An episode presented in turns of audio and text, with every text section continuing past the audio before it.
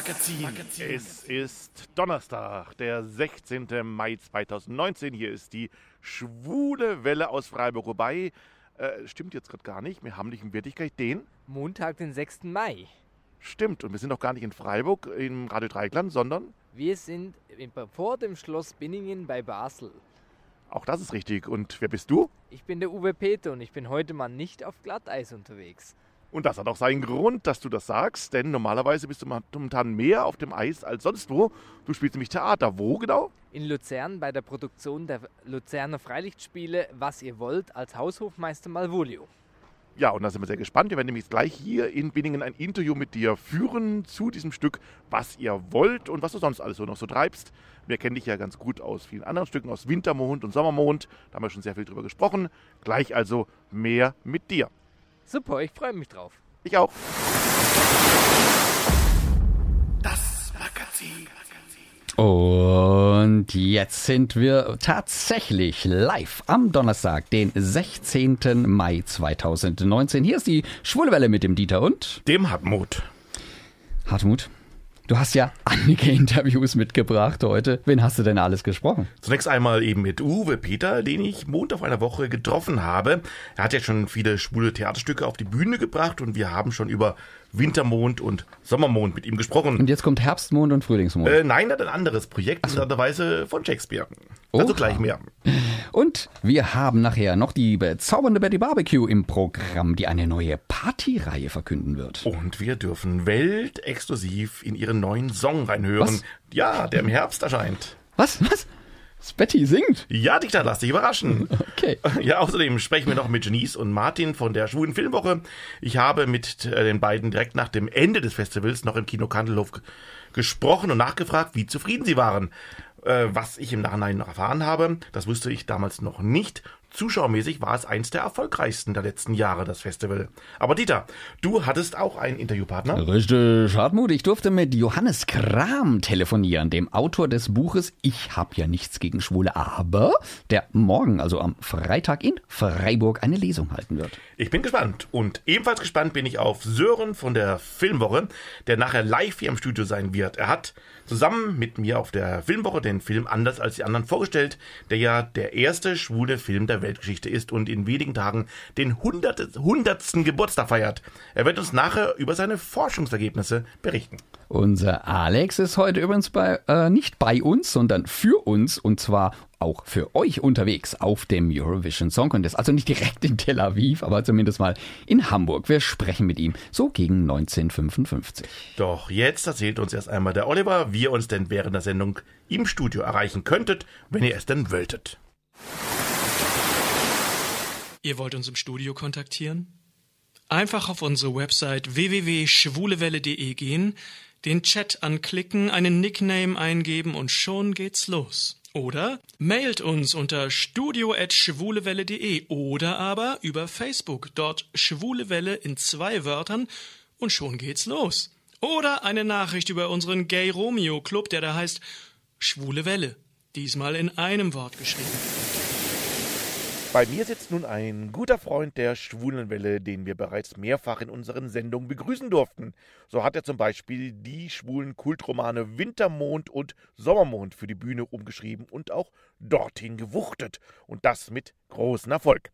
Es ist der Schauspieler, Regisseur und Entertainer Uwe Peter, der kulturell auf vielen Bühnen und in vielen Projekten wirbelt. Und nun kann man ihn sogar bald auf Schlittschuhen erleben. In Luzern finden nämlich ab dem 11. Juni 2019 ganz besondere Freilichtspiele statt. Und da Uwe Peter mit Wintermond und Sommermond ja zwischen den Jahreszeiten und da Uwe Peter mit Wintermond und Sommermond ja zwischen den Jahreszeiten ohnehin hin und her schwankt, ist es auch folgerichtig, dass William Shakespeares Klassiker Was ihr wollt als Sommer Open Air dargeboten wird. Warum? Nun, Shakespeares turbulente Komödie spielt eigentlich in den Rauhnächten, die ja eigentlich zwischen dem 21. Dezember und dem 6. Januar stattfinden. Aber bei den Freilichtspielen wird es dennoch winterliche Anleihen geben. Verwirrend?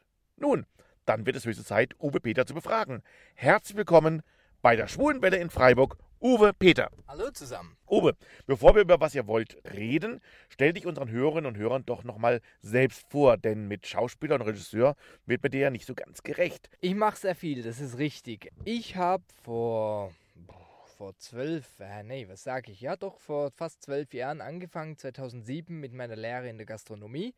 Bin dann an die Hotelfachschule in Zürich, bin nach München gegangen, zwei Jahre an die Schauspielschule, war noch zwischendurch mal kurz ein halbes Jahr auf dem Kreuzfahrtschiff, habe eine Weiterbildung zum Hochzeitsplaner, bin weintechnisch unterwegs Richtung Sommelier also, wie ihr merkt, man kann mich wirklich in vielen Gebieten einbauen oder gebrauchen und stehe stets für Rat zur Seite. Ja, und jetzt ist es ja fast schon Holiday on Ice. Äh, du bist nämlich unter die Eisläufe gegangen. Zumindest hörte ich davon. Was ist passiert? Ich bin gezwungen, also gezwungenermaßen unter die Eisläufe gegangen für die Produktion Was ihr wollt, die ja in Luzern spielt. Wir spielen auf einer Kunsteisfläche. Das ist vielleicht ganz wichtig zu sagen, auch für Leute, die Ökologie-Gedanken haben. Nein, es ist kein richtiges Eis, denn das richtige Eis würde bei maximal 17 Grad schmilzen. Deshalb ist es wirklich eine Kunsteisfläche, auf der wir mit Schlittschuhen fahren und das ist also ökologisch alles einwandfrei und man muss sich keine Gedanken machen, wenn man unser Stück schauen kommt. Da sind wir natürlich sehr beruhigt. Und wie bist du denn zu den Freilichtspielen gekommen? Zu den Freilichtspielen Luzern bin ich gekommen vor zwölf Jahren, als sie das Stück Ein Luzerner Sommernachtstraum gespielt haben. Dort hatte ich das Glück, die Rolle der, der Tispe oder des Flauts zu übernehmen.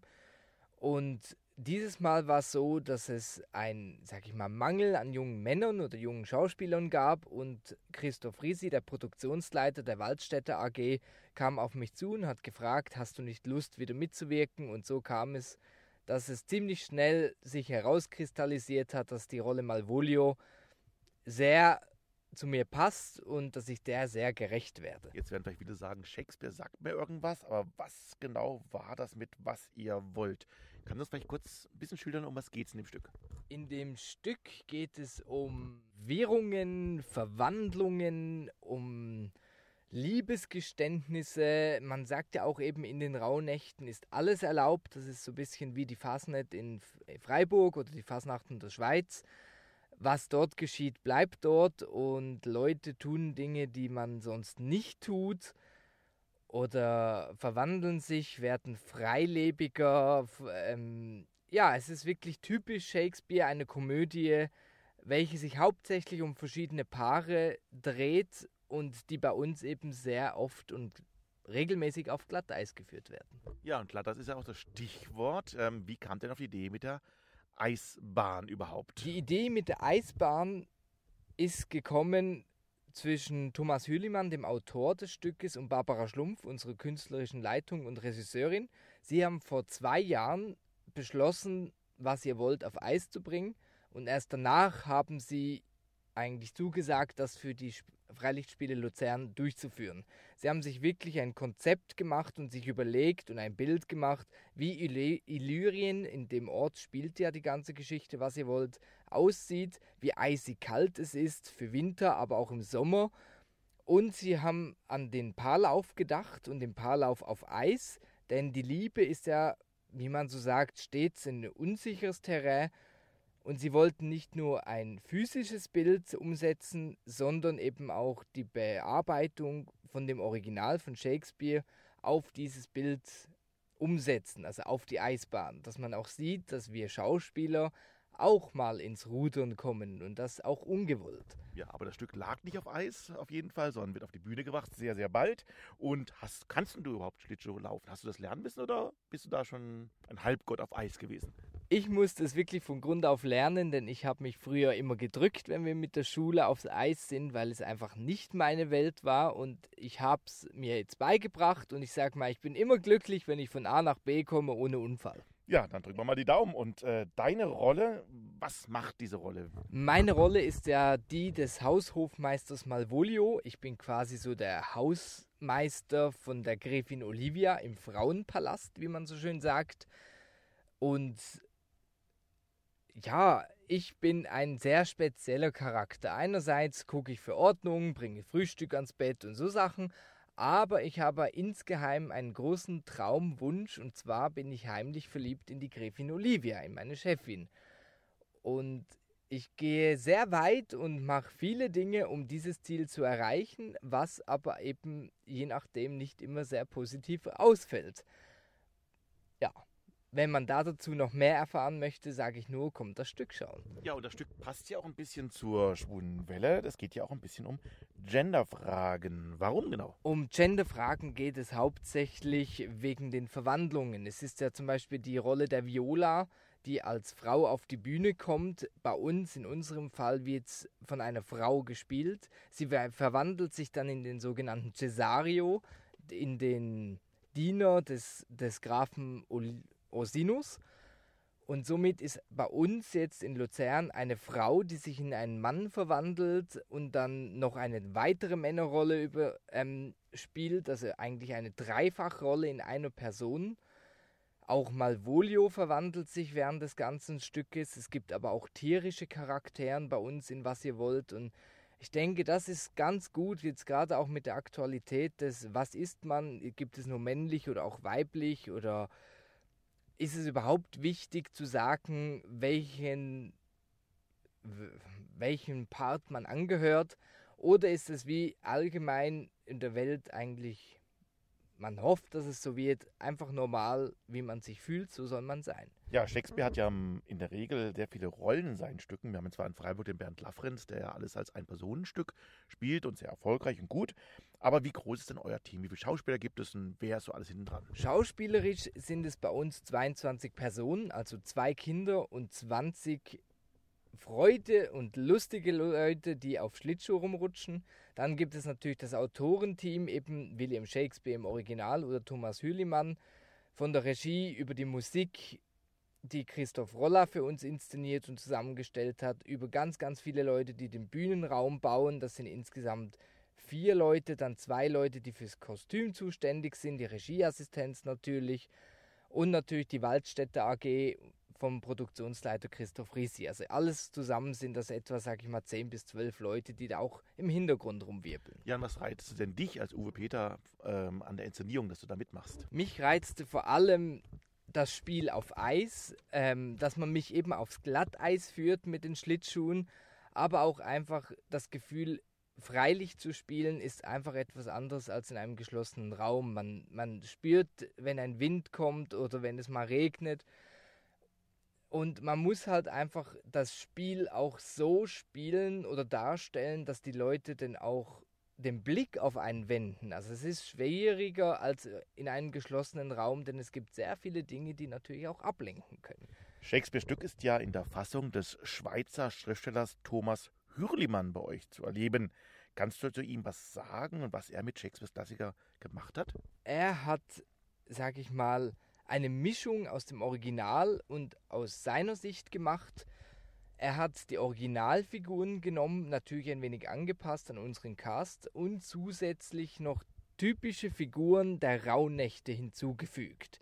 Vor allem tierische Figuren, weil die kennt man vor allem von den Rauhnächten, wie zum Beispiel den Delfin oder die Ente, König des Wassers, oder auch den Hirsch, König des Waldes, oder vor allem den Eisbär, König des Eises, was bei uns natürlich wiederum eine sehr, sehr wichtige Funktion einnimmt, weil wir auf Eis spielen.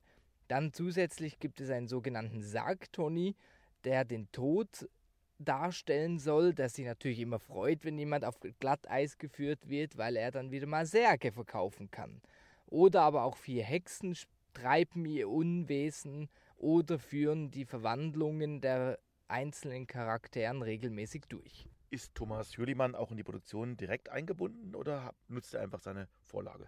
Thomas Hürlimann hat vor allem das Stück geschrieben. Die Entwicklung sowie die Inszenierung liegt in den Händen von unserer Regisseurin und künstlerischen Leitung Barbara Schlumpf. Die Musik kommt eben von Christoph Roller, ein wunderbarer Musiker aus Luzern. Natürlich hat ähm, Barbara Schlumpf und Christoph Roller noch ein gewisses Team hinter sich, eben für Kostüm und Regieassistenz aber auch die Schauspieler sind ein Teil der Umsetzung, denn es wird sehr viel im Dialog entwickelt und man kann eigentlich sagen, in einer Woche, in der wir dreimal proben, kann man sagen, nach der dritten Probe ist das Stück nochmal komplett anders als am Anfang von der Woche. Und das macht es wirklich sehr spannend. Ja, jetzt hoffe ich mal, dass alle ganz heiß auf das Stück geworden sind, auf Eis. Ähm, und ja, wann kann man denn eure Inszenierung überhaupt sehen und wo genau? Ist ja nicht in Freiburg, sondern in der Schweiz, nämlich in Luzern. Also unsere Inszenierung von Was ihr wollt kann man vom 11. Juni bis zum 14. Juli jeweils Mittwoch, Donnerstag, Freitag und Samstagabend 21 Uhr erleben auf dem EWL, also Energiewasser Luzern Gelände. Das ist sehr gut mit dem Zug zu erreichen. Von Freiburg, glaube ich, maximal eine Stunde oder eineinhalb und mit dem Auto auch um das rum.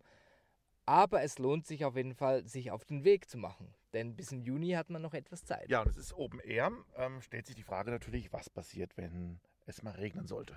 Wenn es regnet, sage ich immer, die lieben, tollen Zuschauer, die ja unser Stück schauen kommen, haben Glück. Denn über der Tribüne ist ein Dach gebaut. Wir Schauspieler haben da eher, sage ich mal, Feuchtigkeitsprobleme, denn wir spielen dann wirklich im Regen. Es wird auch bei jeder Witterung gespielt außer wenn es jetzt wirklich Gewitter oder Unwetter hat und es zu gefährlich wird für uns auf Eis, dann wird die Vorstellung unterbrochen oder abgesagt. Es gibt aber auch Verschiebedaten. Dies kann man aber auf der Homepage von uns www.freilichtspiele-luzern.ch nachlesen oder auch im Facebook steht es regelmäßig, ob denn die Veranstaltung durchgeführt wird. Da sind wir auch schon mal im Stichwort. Wie kann man sich denn sonst informieren? Über die Webseite auf jeden Fall. Und Tickets kann man erben auch über. Auch über die Webseite. Eben über www.freilichtspiele-luzern.ch und dort auf dem Punkt Tickets und dann wird alles von selbst erklärt. Ja, zum Abschluss darfst du jetzt noch die ultimative Lobhudelei wagen.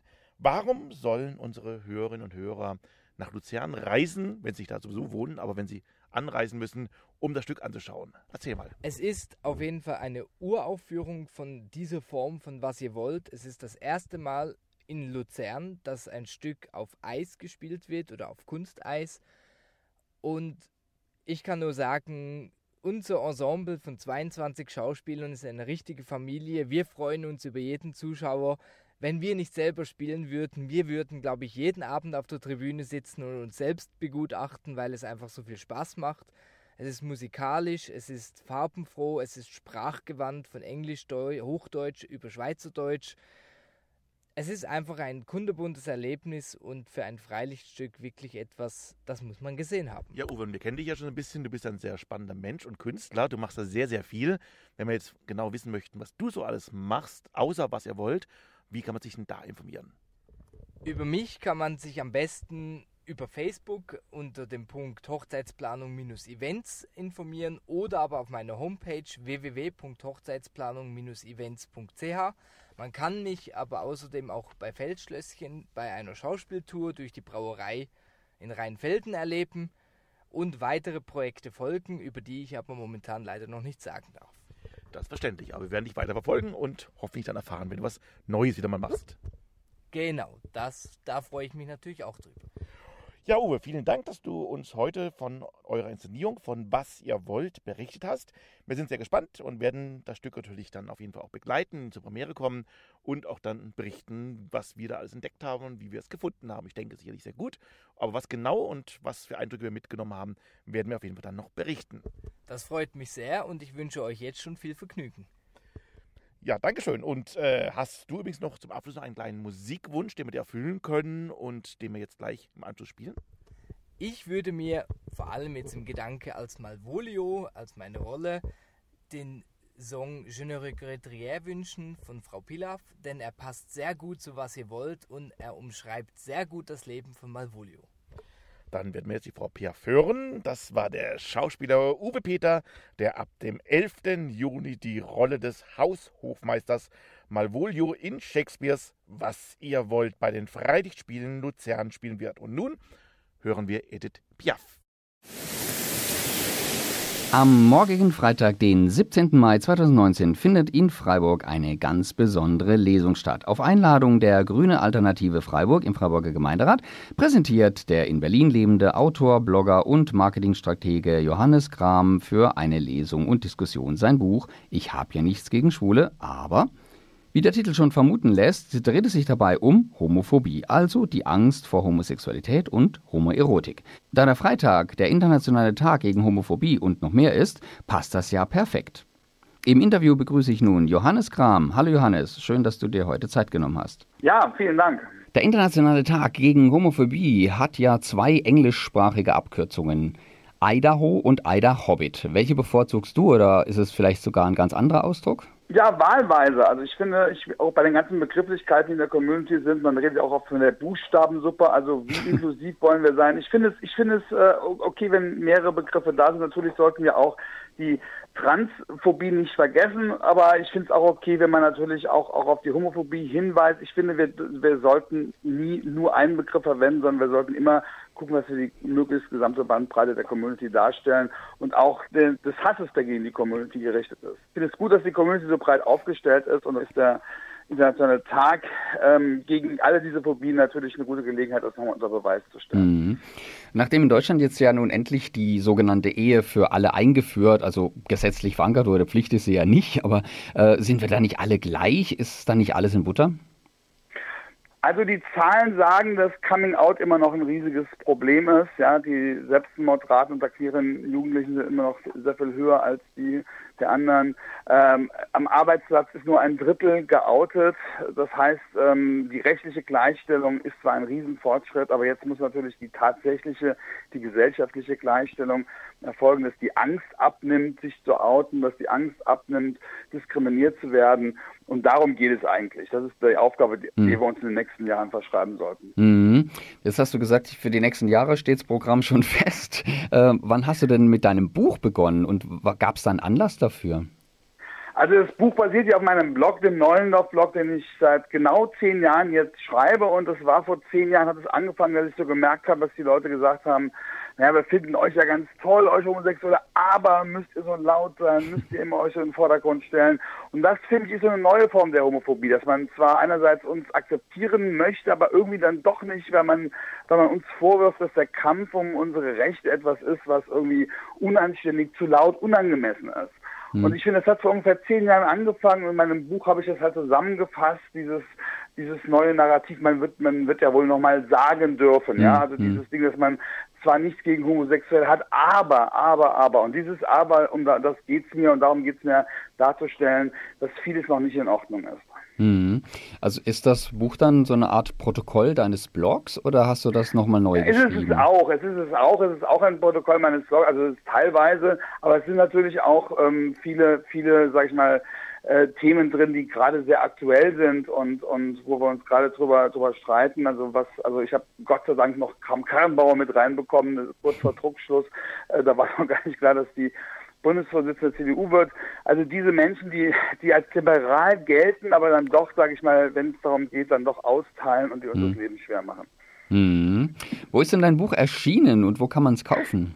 Das ist im Querverlag und äh, man kann es eigentlich überall kaufen, wo es Bücher gibt und wenn nicht, kann man es da bestellen. Also äh, ich empfehle natürlich immer die Buchhandlungen vor Ort, die sich natürlich Mühe machen, äh, ein breites Sortiment immer anzubieten. Deswegen sollte man es auch in einem Buchhandel selbst vor Ort bestellen. Also das Buch müsste eigentlich nicht überall vorrätig, aber überall bestellbar sein.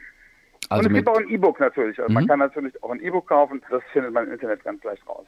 Also Johannes Kram, ich habe ja nichts gegen Schwule, aber ist der Titel mit dem kommt man dann weiter.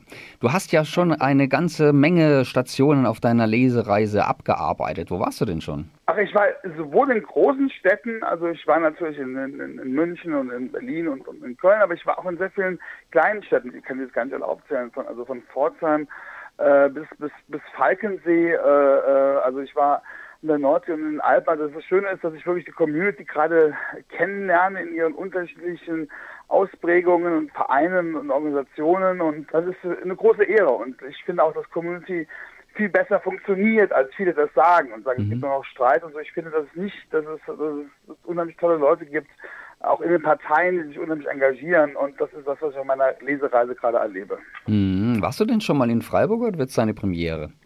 Ich war tatsächlich noch nie in Freiburg. Ja, dann. Da ich mich total drauf, weil ich wollte da wirklich immer schon mal hin und weiß natürlich, wie schön es bei euch ist, aber ähm, na, das ist jetzt ist endlich soweit. Kannst ja jetzt mal selber gucken. Und wie bekannt, wenn man in eins von diesen Bächle tritt, das ist ein mittelalterliches kleines Kanalsystem, was durch die Freiburger Innenstadt führt. Wenn man da jetzt also aus Versehen reintritt, dann muss man einen Freiburger heiraten. Also sieh dich vor. Das muss ja nichts Schlechtes sein. Ne? Muss nicht schlechtes sein, aber prü zum Prüfe, wer sich ewig bindet und so, ne? Und wenn es Bechland trifft. Ja, okay. Gut. Genau. Ja, wie du jetzt auch schon gesagt hast, du hast dein Buch noch recht aktuell gekriegt, indem du AKK mit reinbekommen hast. Das kann man jetzt ja richtig neugierig werden. Also am 17. Mai um 20 Uhr stellst du das Buch vor und zwar im Art Jamming. Das ist in der Günterstalstraße 41 hier in Freiburg. Und selbstverständlich besteht natürlich die Möglichkeit, auch nach der Lesung Fragen zu stellen. Der Eintritt ist frei. Das Ganze ist eine Veranstaltung der Grünen Alternative Freiburg im Gemeinderat. Und hast du auch Bücher dabei zum Verkauf und zum Signieren? Die werden vor Ort verkauft werden, ja, ja. Die Ah ja, dann, siehst, dann kann man sich ja eindecken. Das stimmt, ja. Wunderbar. Also vielen Dank für das Interview, Johannes. Vielen Dank ebenso. Ich freue mich sehr. Und vielleicht sehen wir uns ja dann am 17., also morgen. Danke. Dankeschön. Ich sprach mit Johannes Kram, dem in Berlin lebenden Autor, Blogger und Marketingstrategen, der für eine Lesung mit seinem Buch Ich hab ja nichts gegen Schwule, aber nach Freiburg kommt. Und da tänzelte sie bereits schon bei uns hier herein ins Studio, die bezaubernde Betty Barbecue. Hallo Betty. Hallöchen, Hallöchen. Hallo Betty, wie geht es dir? Danke, hervorragend. Ja, man- dich sieht man momentan ja recht viel im Internet sowieso dauernd. Du bist auf den Straßen mit deinen Touren. Jetzt gibt es sogar eine Reihe, die heißt Betty will's wissen. Und das möchte ich auch mal gerne wissen. Was ist denn das? Das ist das Videoprojekt von Gentleman Baden-Württemberg. Das wird auf YouTube erscheinen. Das ist quasi eine Sendereihe, wo ich mich mit verschiedenen Experten unterhalte zum Thema Coming Out, ähm, Prävention, Aufklärung ähm, und auch zu Themen wie psychischer Gesundheit. Klingt spannend. Und wie kamst du dazu denn? Ich wurde angefragt, ob ich das nicht moderieren möchte und im Rahmen meines Engagements für Gentleman Baden-Württemberg habe ich natürlich nicht Nein gesagt. Da haben wir jetzt vergangene Wochen zwei Tage gedreht. Ich hoffe, es kommt bald online. Alle Infos dazu findet ihr auf gentleman.eu. Alles klar, sobald wir da auch mehr dazu wissen, werden wir auf jeden Fall das natürlich auch posten. Ja, Betty, du bist momentan recht gut, glaube ich, beschäftigt mit Arbeit. Du langweilst dich gerade nicht so arg. Es gibt ja auch, glaube ich, bei dir auch neue Touren, eine Comedy-Führung. Machst du die selber? Nein, da habe ich mir die Stand-Up-Comedian Kerstin Luhr ins Boot geholt, bekannt aus Nur ab 18 und im Quatsch Comedy Club. Beim SWR Newcomer Comedy Festival war sie auch ganz vorne mit dabei.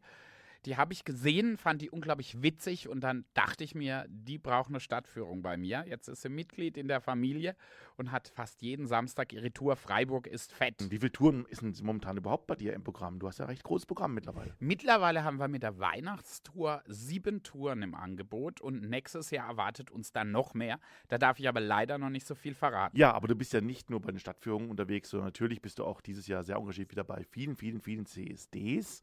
Ähm, auf relativ viel in Baden-Württemberg. Wo kann man dich denn dieses Jahr erleben? Ja, ich bin so ziemlich auf jedem CSD hier im Ländle vertreten. Der erste ist jetzt am 1.6. und zwar der in Karlsruhe. Da freue ich mich auch schon besonders drauf und damit starte ich in die Saison.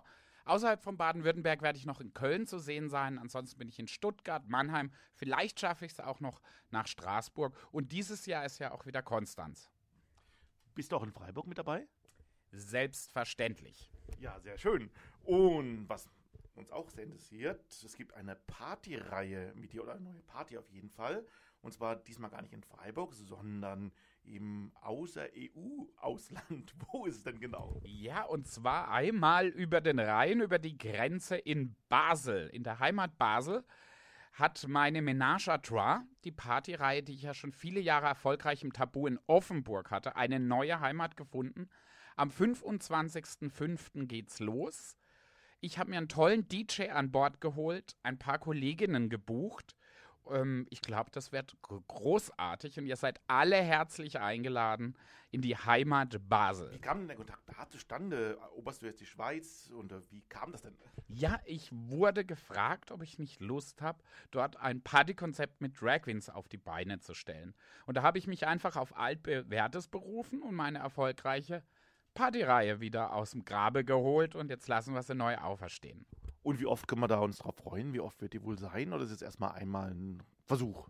Natürlich ist ein erstes Mal auch immer ein bisschen ein Versuch, aber geplant ist viermal im Jahr. wenn man sich nur eine Party aussuchen sollte, wo man im Jahr hingeht und es wäre jetzt deine, was wären denn die Gründe dafür? Warum soll man genau zu dieser kommen? Machen wir die ultimative Lobhudelei. Ja, also erstens mal bin ich da. Es gibt eine ganz, ganz tolle Show von meiner lieben Schweizer Kollegin der Odette. An der Tür erwartet euch meine liebe Kollegin Aria Encelik mit einem Begrüßungssekt.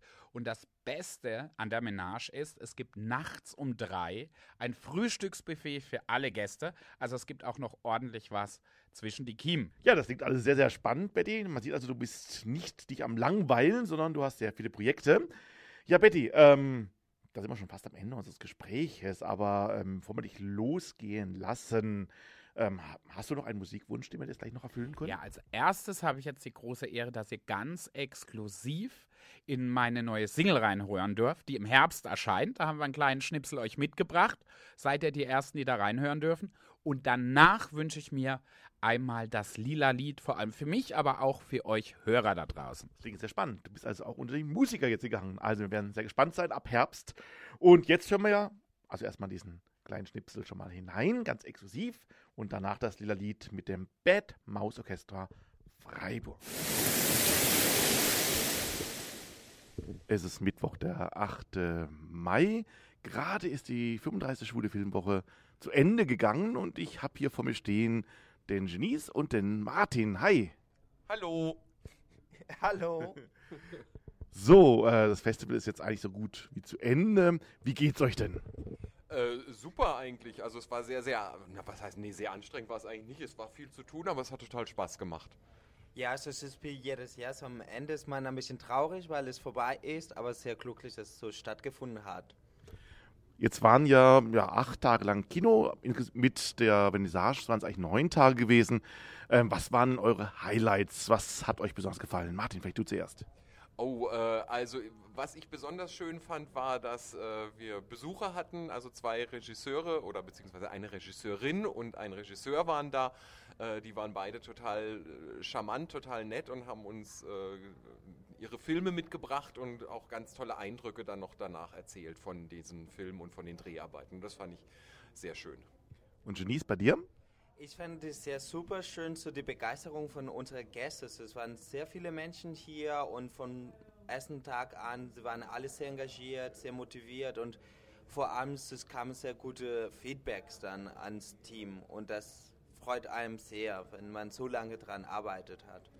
Gibt unabhängig davon, von dem äh, äh, Gewinnerfilm gleich, irgendeinen Lieblingsfilm, den ihr selber auch so ins Herz geschlossen habt, den ihr vielleicht vorher gar nicht so auf dem Schirm hattet? Äh, ich mochte Alaska as a Drag sehr, den hatte ich vorher nicht gesehen gehabt und äh, war ganz angetan von dem. Ich hatte 1985 immer sehr gemocht, aber als ich es hier auf der Live, also so hier im Kino gesehen habe, hat es mir noch besser gefallen und war sehr berührt dann danach. Ja, und jetzt natürlich, welche Filme haben gewonnen? Es gab, da habe ich ein, äh, eine beste Doku gekürt und ihr habt äh, einen besten Spielfilm gekürt. Was waren jeweils die Gewinner? Also die beste Doku war Among Righteous Men. Das war der Film über den brasilianischen äh, Abgeordneten. Genau, der hat gewonnen. Und der beste oder Film war anders als die anderen, das ist der erste Queer-Film der Geschichte. Alles klar, ja. Also würdige Gewinner Den wir mit Live-Musik gezeigt haben.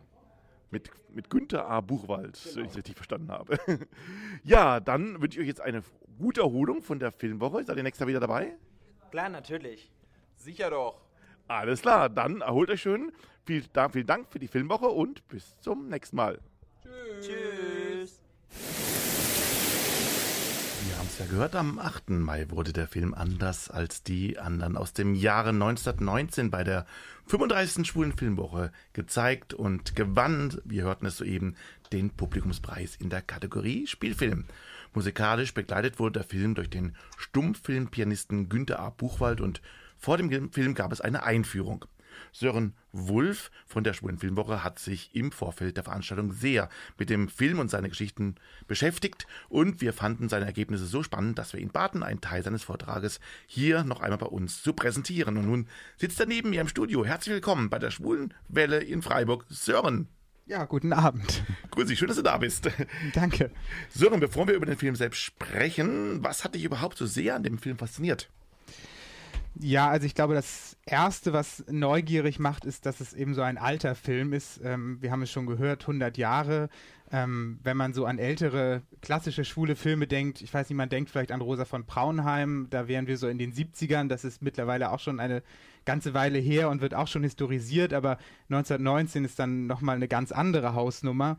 Und dann natürlich auch, dass dieser Film gerade in Deutschland entstanden ist. Man darf ja nicht vergessen, dass äh, Deutschland auch im Vergleich mit den europäischen Nachbarländern eine besondere Verfolgungsgeschichte äh, von Homosexuellen hat. Die Verfolgung war in Deutschland besonders massiv, ähm, natürlich besonders in der Nazizeit, aber eben auch noch in den ersten Jahrzehnten der Bundesrepublik. Und dann hat man eben vielleicht gar nicht so auf dem Schirm, dass es davor noch eine andere Zeit gab, in der es auch irgendwie schwules und queeres Leben gab. Darüber weiß man vielleicht gar nicht so viel.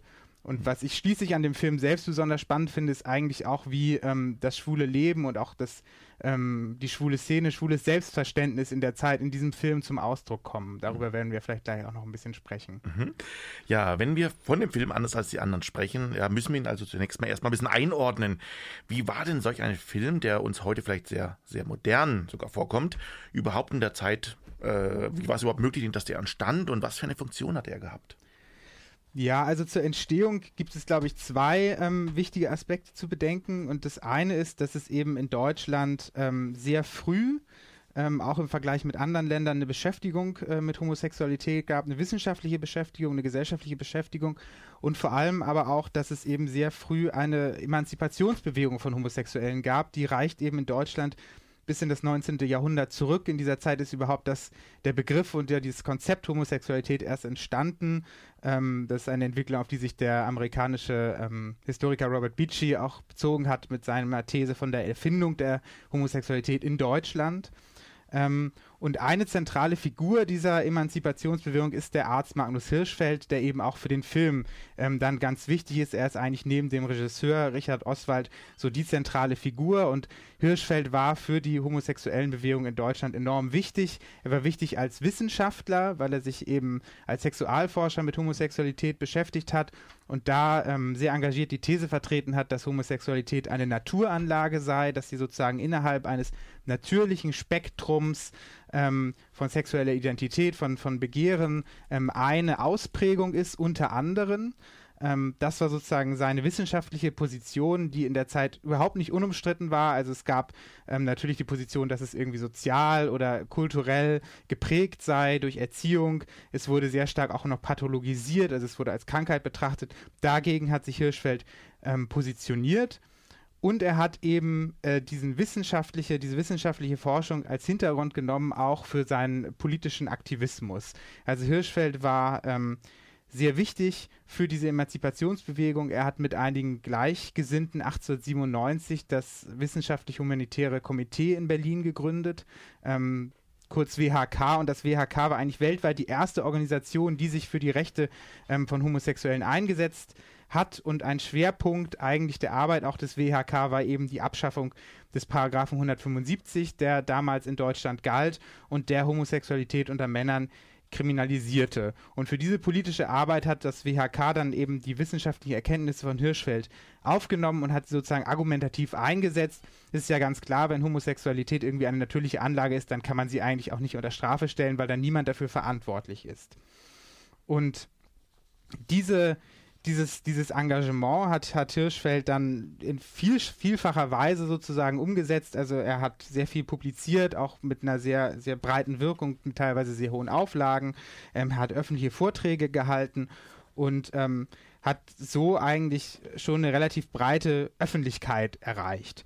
Und ähm, dann gab es eben diese besondere Situation 1919, 1918, 19, die politische Umbruchssituation, das Ende des Ersten Weltkrieges, ähm, das ist äh, und äh, die Entstehung der Weimarer Republik. Und das ist sozusagen der zweite entscheidende Faktor, denn ähm, Hirschfeld sah sozusagen jetzt seine Gelegenheit eigentlich gekommen, diese Arbeit, die er schon während des Wilhelminischen Kaiserreichs äh, betrieben hatte, ähm, noch äh, zu intensivieren und hatte sozusagen die Hoffnung, auch in dieser neuen politischen Situation eigentlich noch mehr für Homosexuelle zu erreichen und vielleicht auch endlich eben die Abschaffung des Paragraphen 175 zu erreichen.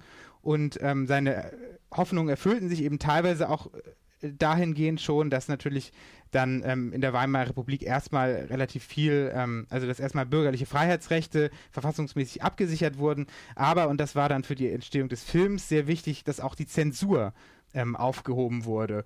Und diese Zensuraufhebung, die ist sozusagen eigentlich die, die unmittelbare Voraussetzung dafür, dass dieser Film entstehen konnte ähm, und überhaupt dafür, dass sich das Genre des Aufklärungsfilms ähm, etablieren konnte. Also Aufklärungsfilme, das waren Filme, die sich mit kontroversen gesellschaftlichen Themen beschäftigt haben ähm, und anders als die anderen ist eigentlich einer der wichtigsten Filme in dieser Zeit. Und ähm, genau, ein wichtiger Regisseur dieses Genres war Richard Oswald und Richard Oswald und Magnus Hirschfeld sind sozusagen die, die gemeinsam diesen Film dann ähm, gemacht haben. Äh, und der zweite Teil deiner Frage bezog sich auf die Funktion. Genau, genau. es ist eben ein mhm. Aufklärungsfilm. Also das ist mhm. ganz wichtig. Es ist nicht ein reiner Spielfilm, sondern es ist ein politischer Film. Der Film hat ein bestimmtes politisches Ziel, nämlich er will eigentlich, ähm, also er will zunächst mal Vorurteile abbauen, er will über Homosexualität überhaupt aufklären und er will ganz konkret die Abschaffung des Paragraphen 175 erreichen. Als der Film dann 1919 erstmals in die Kinos kam, wie reagierte denn, reagierten denn die Zeitgenossen auf ihn? Ähm, ja, also die Zeitgenossen reagierten äh, relativ unterschiedlich. Ähm, also was man auf jeden Fall sagen kann, ist, dass der Film sehr großes Interesse beim Publikum geweckt hat. Also der Film ähm, hatte ja Ende Mai 1919 äh, seine Premiere, also wirklich vor fast genau 100 Jahren. Und ähm, Richard Oswald und Hirschfeld sind mit einer sehr hohen Ko Zahl an Kopien gestartet, also zwischen 30 und 40 Kopien. Das war für die damalige Zeit sehr viel. Ähm, und das spricht schon dafür, dass sie eben entweder davon ausgingen, dass der Film sehr großes Interesse äh, äh, wecken würde oder aber vielleicht auch, dass sie fürchteten, er könnte eben doch noch verboten werden und dann sollte man ihn eben ganz schnell in ganz viele Kinos bringen. Tatsächlich war es so, ähm, der Film war ein, ein Kassenschlager, war ein großer Erfolg. Ähm, und vor allem in Berlin war er sehr erfolgreich. Also in Berlin lief er tatsächlich noch im März 1920, also zehn Monate nach der Premiere, was natürlich schon eine sehr lange Zeit ist. Und er lief aber auch in ganz vielen anderen ähm, deutschen Städten, in Hamburg, Hannover, Köln, Frankfurt am Main, in Wien. Und er wurde sogar auch in den Niederlanden gezeigt. Ähm, also beim Publikum war er sehr erfolgreich. Und ähm, wir wissen auch so ein bisschen aus Zeitzeugnissen, dass er vor allem auch für die Schwulen, das interessiert ja auch, wie haben die sozusagen auf den Film reagiert, dass er für die schon auch ein hohes Identifikationspotenzial hatte. Also es gibt zum Beispiel Zuschriften, die Hirschfeld bekommen hat von Leuten, die den Film gesehen haben, die äh, ihm sehr für seine Arbeit danken. Und dann äh, haben wir ja vorhin gerade das lila Lied gehört und ähm, die erste Zeile des Refrains ist ja, wir sind nun einmal anders als die anderen. Und da sieht man schon, allein dieser Titel, diese Titelzeile hat sozusagen dieses Identifikationspotenzial für die Homosexuellen in der Zeit, sich als das zu begreifen, was sie sind und das eben auch durchaus affirmativ zu sehen. Ähm, Ansonsten kann man sagen, in der Presse, die diesen Film durchaus breit besprochen hat, waren die Reaktionen, was man vielleicht erwarten kann, sehr unterschiedlich. Es gab so verhalten positive Besprechungen, aber es gab auch krasse Verrisse und es gab vor allem so aus der nationalen, aus der konservativen Presse ähm, teilweise sehr ähm, harsche Reaktionen auf den Film, ähm, auch massive Versuche, den zu äh, skandalisieren. Ähm, und es gab, das ist ganz, ganz interessant, in, in einer Besprechung, ähm, äh, die ich, auf die ich auch äh, in, in, dem, in meiner Einführung äh, vor einer Woche auch mal ein bisschen ausführlicher zitiert habe, ähm, da, da äh, schreibt der Autor eigentlich, wie, äh, wie, wie, furchtbar er diesen Film findet und wie es sein kann, dass so ein Film in Deutschland äh, gezeigt wird, aber noch mehr, als er sich über diesen Film empört, empört er sich eigentlich über das Publikum, das den Film ganz fantastisch fand und äh, so begeistert von diesem Film war und äh, ist dann ganz resigniert und sagt, naja, also das Publikum sei schon so an diesen Schmutz, äh, sagt er tatsächlich, gewöhnt, dass sie diesen Film jetzt auch noch harmlos finden. Also da sieht man schon, ähm, dieser Film hat schon in konservativen und in nationalistischen Kreisen wirklich auch das ähm, Blut ein bisschen zum Kochen gebracht. ja. Ja, dennoch schlug dann die Zensur doch noch später dann zu. Was genau geschah denn mit dem Film? Ähm, ja, also äh, tatsächlich war es so, dass ähm, dann 1920 noch ein, äh, ein Lichtspielgesetz ähm, verabschiedet wurde. Ähm, und ähm, mit dieser, mit diesem äh, Lichtspielgesetz endete dann eigentlich so diese zensurfreie Zeit, dieses kurze, diese kurze Phase zum Beginn der Weimarer Republik. Und ähm, das hatte zunächst mal auf anders als die anderen eigentlich keine direkte Auswirkung, weil der Film, also das Gesetz wurde im Mai 1920 verabschiedet, da war der Film eigentlich schon ausgelaufen. Ähm, und ähm, musste dann aber, äh, wie alle anderen Filme auch, die in dieser zensurfreien Zeit entstanden waren, äh, nachzensiert werden. Und bei dieser Nachzensur fiel der Film dann durch. Ähm, das ist insofern nicht so überraschend, weil die Sachverständigen, Ärzte, Psychiater, die also äh, von der Filmprüfstelle gebeten wurden, diesen Film zu begutachten, ähm, eigentlich allesamt ausgewiesene Gegner von Magnus Hirschfeld waren und auch ausgewiesene Gegner seiner Position waren. Ähm, und insofern ist es nicht überraschend, dass sie sozusagen in ihren Gutachten auf und diese Gutachten haben dann Eingang gefunden in den Zensurbescheid, ähm, sich sehr stark gegen den Film ähm, positioniert haben. Also ist zum Beispiel interessant zu sehen, in diesem Film gibt es eine Szene, in dem der versucht wird, äh, den, äh, den schwulen Hauptcharakter von seiner Homosexualität zu heilen. Also er sucht einen Arzt auf und er versucht ihn dann durch, ähm, äh, durch Hypnose von seiner Homosexualität zu heilen. Ähm, darüber muss man jetzt schon schmunzeln. Heute wird ja immer noch leider über dieses Thema gesprochen und darüber, dass sowas endlich verboten wird. Ähm, wie gesagt, es wird in diesem Film thematisiert und ähm, die Leute, die diesen Film begutachtet haben, waren nun solch, die selbst fest davon überzeugt waren, man könnte Homosexualität irgendwie heilen und sahen natürlich diesen Film, dass ihnen äh, in diesem Film nun ganz klar gezeigt wurde, nein, das ging gar nicht. Also da kann man sich vorstellen, die waren von diesem Film gar nicht angetan und entsprechend fiel dann auch die Entscheidung der Zensurbehörde aus und der Film wurde verboten. Ähm, also die offizielle Begründung sagte dann wegen des Jugendschutzes und wegen des Volkswohls ähm, wurde er verboten. Also so ein bisschen diese alte Befürchtung, äh, man könne irgendwie Leute, also man, man könne sozusagen irgendwie die Entwicklung des gesunden Volkes durch Homosexualität beeinträchtigen. genau, also er wurde verboten ähm, und Hirschfeld hat aber versucht, den Film irgendwie nochmal zu retten und wieder in die Kinos zu bringen. Er durfte nach dieser Zensurentscheidung eigentlich nur noch ähm, vor Fachpublikum gezeigt werden. Und Hirschfeld hat dann aber den Film ähm, nochmal umschneiden lassen, hat ihn kürzen lassen und umschneiden lassen und hat ihn in einen anderen Film integriert ähm, als letzten Abschnitt. Und ähm, mit diesem Film hat er dann versucht, 1927 nochmal durch die Zensur zu kommen. Das ist ihm aber auch nicht gelungen. Also gerade wegen dieses letzten Kapitels, das eben so ein Zusammenschnitt von anders als die anderen war, ähm, ist dann auch, äh, also auch dieses Kapitel hat es nicht durch die Zensur geschafft. Und wie ging es dann weiter? Also der Film ist, ist ja heute, gibt es ja eine Kopie davon. Genau, es gibt heute eine Kopie. Ähm, das Glück ist im Grunde, dass dieser, dass sozusagen diese umgeschnittene Version von 1927 ähm, in die Sowjetunion tatsächlich exportiert wurde. Ähm, und da hat dieser Film überlebt, während in Deutschland keine Kopie überlebt hat. Man muss wohl davon ausgehen, dass die entweder vernichtet wurden nach den Zensurentscheidungen oder spätestens dann natürlich äh, nach der Machtübernahme der Nationalsozialisten, die ja auch Hirschfelds Institut für Sexualwissenschaft in Berlin dann zerstört haben. Ähm, also es hat eigentlich nur diese Exportkopie von 1927 überlebt mit ukrainischen Zwischentiteln ähm, und die ist in den 70er Jahren wiederentdeckt worden. Und ähm, in den 1990er Jahren hat dann das Filmmuseum München äh, sehr verdienstvoll versucht, auf Basis dieser umgeschnittenen Fassung, also das Original ist schlichthin verloren, wir haben sozusagen nur diese gekürzte, umgeschnittene Fassung von 1927 und auf dieser Basis hat man versucht, den Film zu rekonstruieren.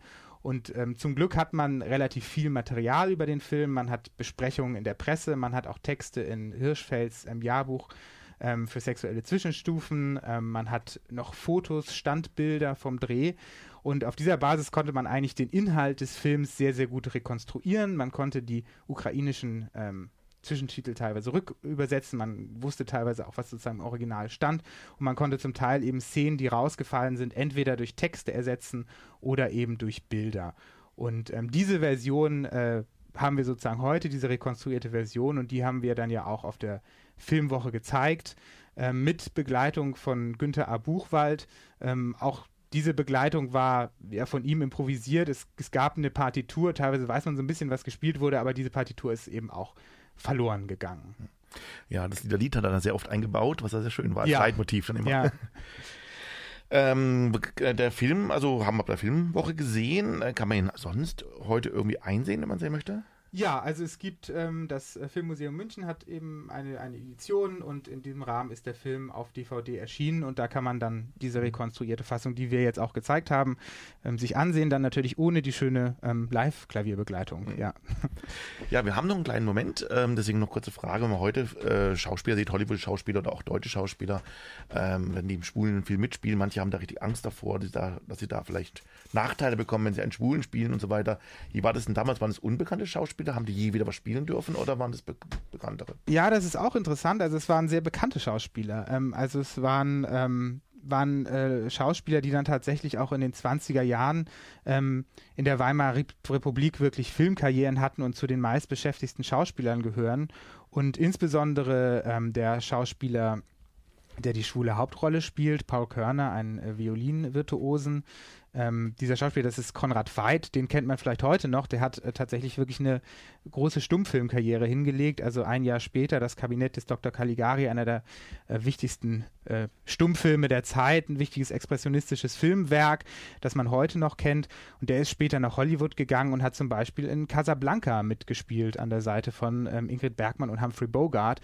Also daran sieht man, der Film hat den Karrieren seiner Schauspieler überhaupt nicht geschadet. Er hat sie, wenn äh, eher befördert. Hm. Ja, ein sehr spannender Film, sehr spannende Geschichte und danke, dass du heute uns das Ganze nochmal vorgetragen hast. Äh, wirst du den Film bald noch ja. wieder schauen? Bist du jetzt richtig heiß auf den Film oder hast du jetzt Ja, also ähm, ich fand es interessant, ihn tatsächlich nochmal im Kino ähm, dann auch wieder zu sehen, weil ich ihn davor ein paar Tage oder ein bisschen länger nicht gesehen hatte. Man entdeckt dann immer noch wieder Sachen und ähm, gerade wenn man sich natürlich ein bisschen damit beschäftigt hat, fällt einem sehr, sehr viel auf. Ähm, also ja, es ist schon schon sehr sehr sehr spannender Film, der uns, glaube ich, wie gesagt, sehr sehr viel einfach auch über ähm, das Leben und das Selbstverständnis ähm, schwuler Männer oder überhaupt queerer Menschen in der Zeit auch verrät. Und das macht den Film, finde ich, heute eben immer noch sehr, sehr spannend und auch sehr, sehr sehenswert. Ja, danke, Sören, dass du uns heute nochmal was erzählt hast über den ganzen Film, anders als die anderen. Ich kann auch nur bestens empfehlen. Ja, und jetzt würde ich sagen, hören wir nochmal das Lied in einer ganz anderen Variante, als wir ihn vorhin hörten. Ute Lemper ist unter anderem mit dabei. Danke, Sören.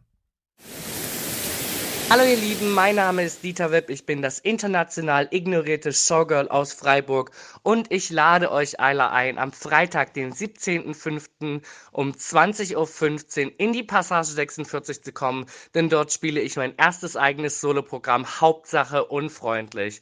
Euch erwartet ein Abend voller Comedy, Variety, Burlesque und natürlich mein Signature böser Dieter Wipp-Humor. Dazu gibt es natürlich noch jede Menge Spaß, natürlich auch ein Schnäpschen und hoffentlich viel gute Laune. Tickets gibt's bei der Stadttheaterkasse in Freiburg oder online auf der Website des Theaters Freiburgs. Ich freue mich auf euch. Bis dahin immer schön und freundlich bleiben. Eure Dieter Wipp.